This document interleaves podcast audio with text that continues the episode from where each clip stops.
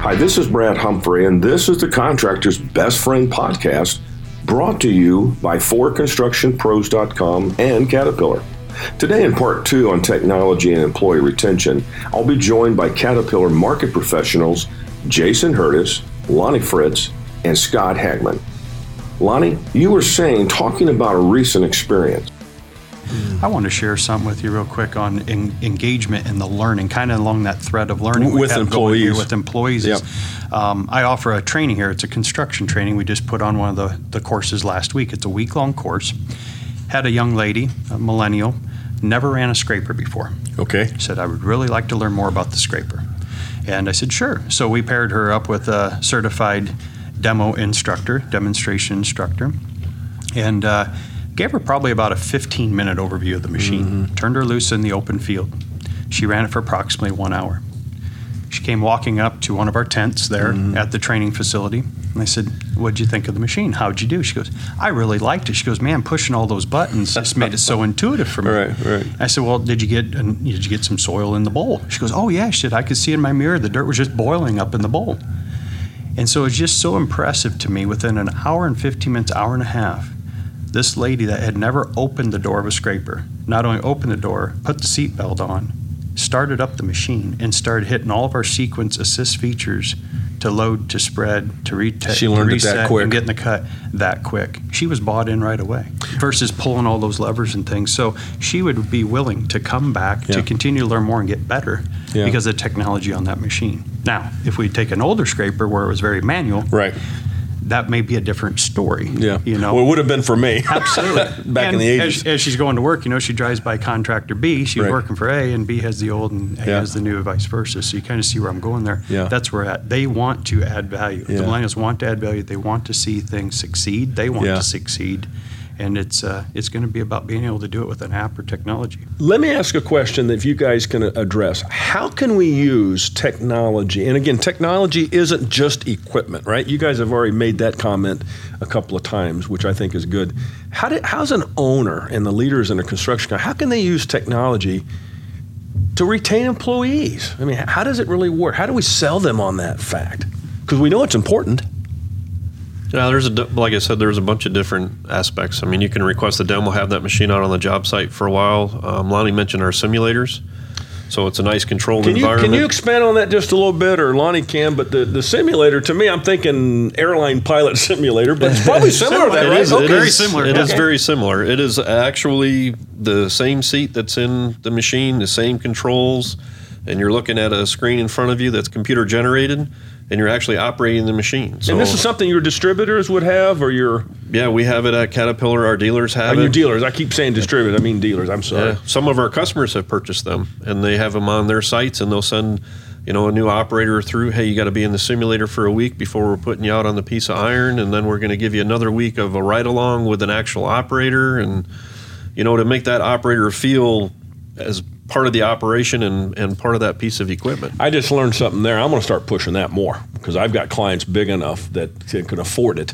I'm sure the simulator is Yeah. not it's Yeah. not cheap, but It, it doesn't hurt when you wreck something on a computer screen. yeah, and, and to that point, I mean, we're back to sustainability, right, Right, Brad? right, so that's you, right. you bring a new employee in or employee that maybe hasn't ran a machine. So Yeah. last week, again at my training course, we had a large customer of ours in, and he said, "Hey, we own two of your simulators, Mm. a hydraulic excavator simulator and a motor grader simulator." Mm-hmm. And what what they're looking at doing, as well as Caterpillar's taking it to the next level. Yeah. How can we program technology into these simulators Mm-hmm. to have that full experience? But sustainable solution, the safest way to learn a machine, right? Oh, yeah. And you're not tying up that asset, Right. trying to train, that asset's out generating revenue and you're training in the controlled environment. So a lot of advantages. Just look at wear alone and you're preserving your warranty. I, I think that's a great suggestion. And you know, one of the things I tell my clients all the time is, and I mean this in, in a positive way, the first week of employees for most new employees who have never been in this industry is probably worthless.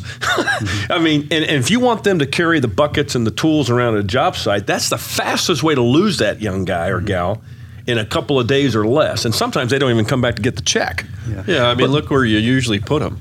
Exactly. You know, you put them in uh, on a roller, you put them in an articulated truck, you put them in, you know, an operation that one they're going to learn, but two, it's not really vital and they're not going to Exactly. learn as much. So if you could Exactly. get them into your production pieces of equipment, whether it's your excavator, your scraper, your wheel loader, where they actually get to do fun things and it's Mm-hmm. not the same repetitive, boring stuff every day, you're going to be able to retain them longer. Yeah, I've got a couple of uh, self-performing GCs that are taking. We've worked on this. I, I can't take all the credit for it, of course, but we talked about, and we actually have constructed a week-long training session.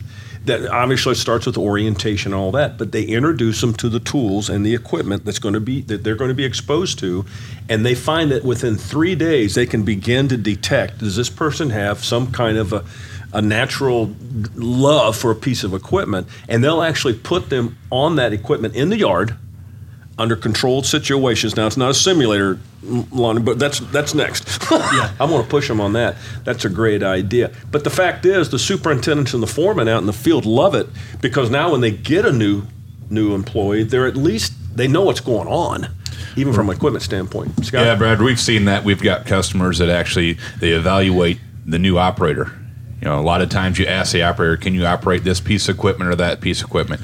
Ninety-nine point nine percent of the time, yes, they can. Oh yeah, I, I've, I've done it all my life. I was born with one. but it's a lot safer to get them on these simulators Right. and let them go through. And they're so realistic that you can't do the next step unless you, example, don't have your seatbelt on, and That it's got the seat present switch. So they're they're they're learning the real life thing they're going to see when they do get in that machine, and they're doing it safely. I, you just, man, you guys are really getting me excited. I want to go out and buy a simulator myself. Yeah, and you know, contractors, you know, maybe listen to this, say, yeah, that all sounds good, you know, get the individuals in the seat. It goes back to a previous point I made, and that is the tight time frames, the tight budgets. And like, I got to put my ace in the seat, and that, that's true. However, we got to continue to develop that next generation, and like any role, whether it's Right. us here at Caterpillar or an operator in the seat, it's time in the seat. Well, they let- have to get that time in the seat to really become experts. I, I like the I like the way you said that, Lonnie. I mean, I mean, cut you off. You, you guys got me so excited. You can tell, right? I, I created something called the bench strength that I use with clients, and what it is, is it's a matrix basically. You can use Excel spreadsheet. Put the names of the employees down the left column, vertical column, but across the top, you put all the pieces of equipment, and you grade them on an A, B, C, or one through five kind of a thing.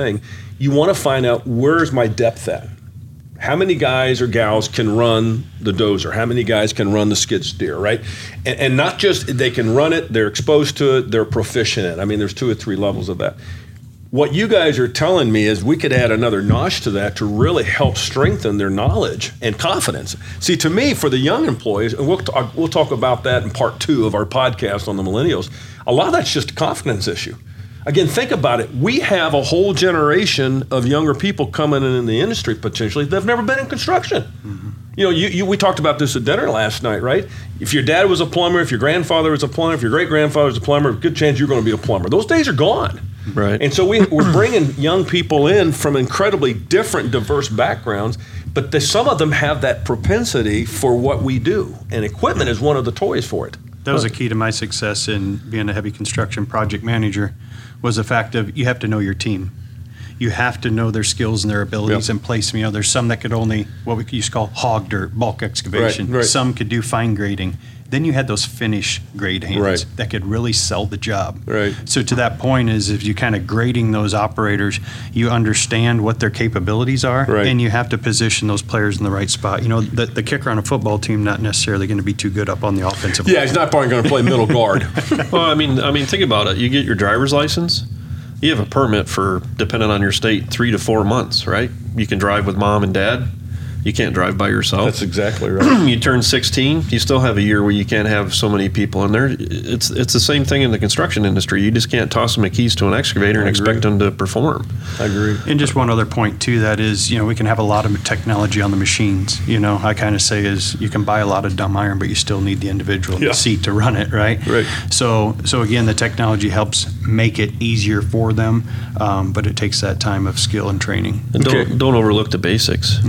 I mean, all the technology we put on the machines helps an operator. I have a customer in Texas that when their operators are through their training program, they paint their name on the door.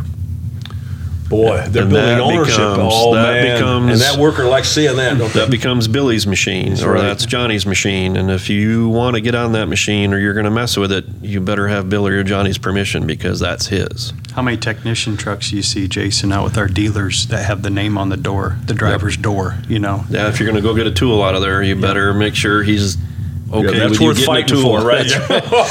and the same thing, they put ownership in it. That becomes Right. them. They Right. put ownership in the machine. They put ownership in the company. Right. They put ownership in themselves. Yeah, I teach something in some of my leadership and team building classes for crew power. I use what I call the STAR concept, and every point has a different piece of equipment on there. And I've gotten more and more contractors using that. And, and not, I don't know if they're painting the names on the door. That's a great idea. I'm going to throw that out for sure.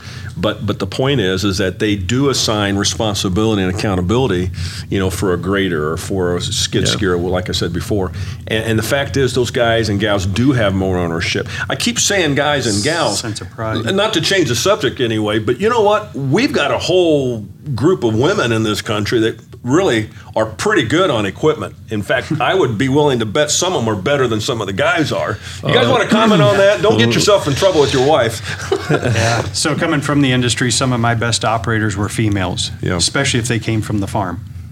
They have the work ethic. All right. They have the mechanical inclination. Yeah. But they have the dexterity 2nd to none. Mm-hmm. They can feel great in the controls. Mm-hmm. One of my best finished dozer hands was a mm-hmm. female and did a phenomenal job.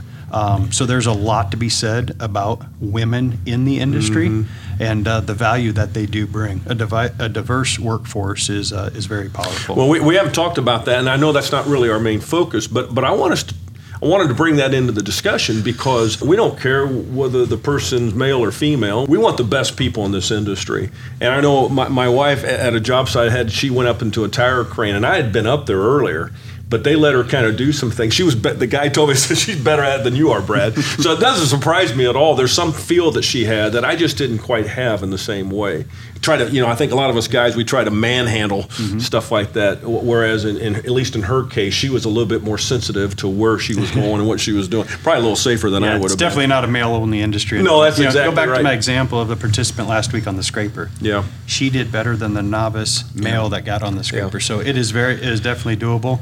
The women in the industry. The truth of the matter is, Brad, to go out and construct a lot of these projects coming Yeah. from that heavy construction industry, especially for a tax base like a Yeah. Department of Transportation, you shall employ a certain percentage of females across your workforce. Yeah. So it, it's a given, and, and rightfully so. It's it's a very good point. You know, one thing we haven't talked about in retention, and I do think it's it's a I think it is tied up with equipment.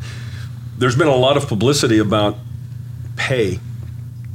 Do you know that right now it's projected for the next 15 to 20 years that the average wage earner in construction with, with five to 10 years experience is actually going to be making significantly more than folks who are not in the construction industry? And in fact, other studies have been shown that four year degrees are not giving you more money than the two year tech school or just paying the price and learning, you know, moving up the ladder. this is a great opportunity. And when you become an equipment operator, many times you have additional revenues you're paid, right, to be working a piece of equipment. So this is a great rep. This is a great opportunity for the industry to really exploit some things that really have been looked upon. I mean, we, we're not exactly the highest rated industry.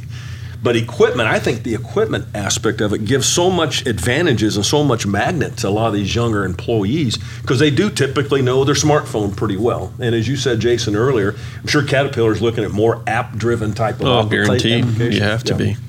Yeah, I mean, industry- we've done a lot of work on that. I mean, the construction industry in the past has had a bad image. You know, it's black smoke, it's dirty, like you mentioned, and you know, we've done a lot of Marcom over. That's not where we are at anymore. I mean, it's you have to be an intelligent person. You can't be a mirror fogger and operate some of these machines anymore. You have to.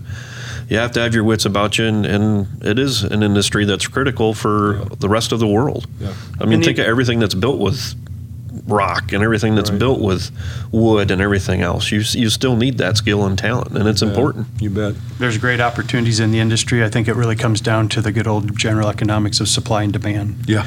The supply is is falling at a deficit to the demand. Right. Um, our cabs, let's just look at the cab. They're next to soundproof these days. They're next to downproof. They're or dustproof. They're pressurized. They're air conditioned. They're ventilated. They got heated seats. They have ventilated seats.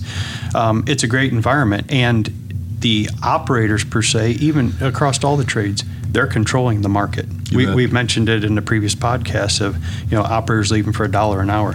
It's a bidding war out Yeah, it there is with right these now. contractors, Right. and there's a lot of opportunity. So please, if you're listening to this and you have any inclination of the industry, um, please don't pass this one over.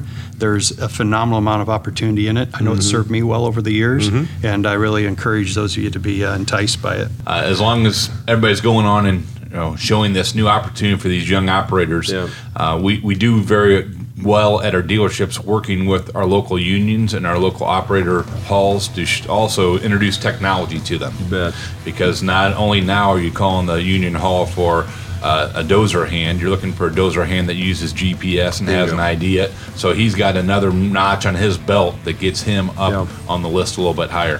Thank you for that distinction. And we haven't brought- brought that up either, and that's that's great. We really appreciate your spending some time with us today. Make sure that you catch all of the Contractor's Best Friend podcast brought to you by ForConstructionPros.com and Caterpillar. Put the things that we've talked about to work for you.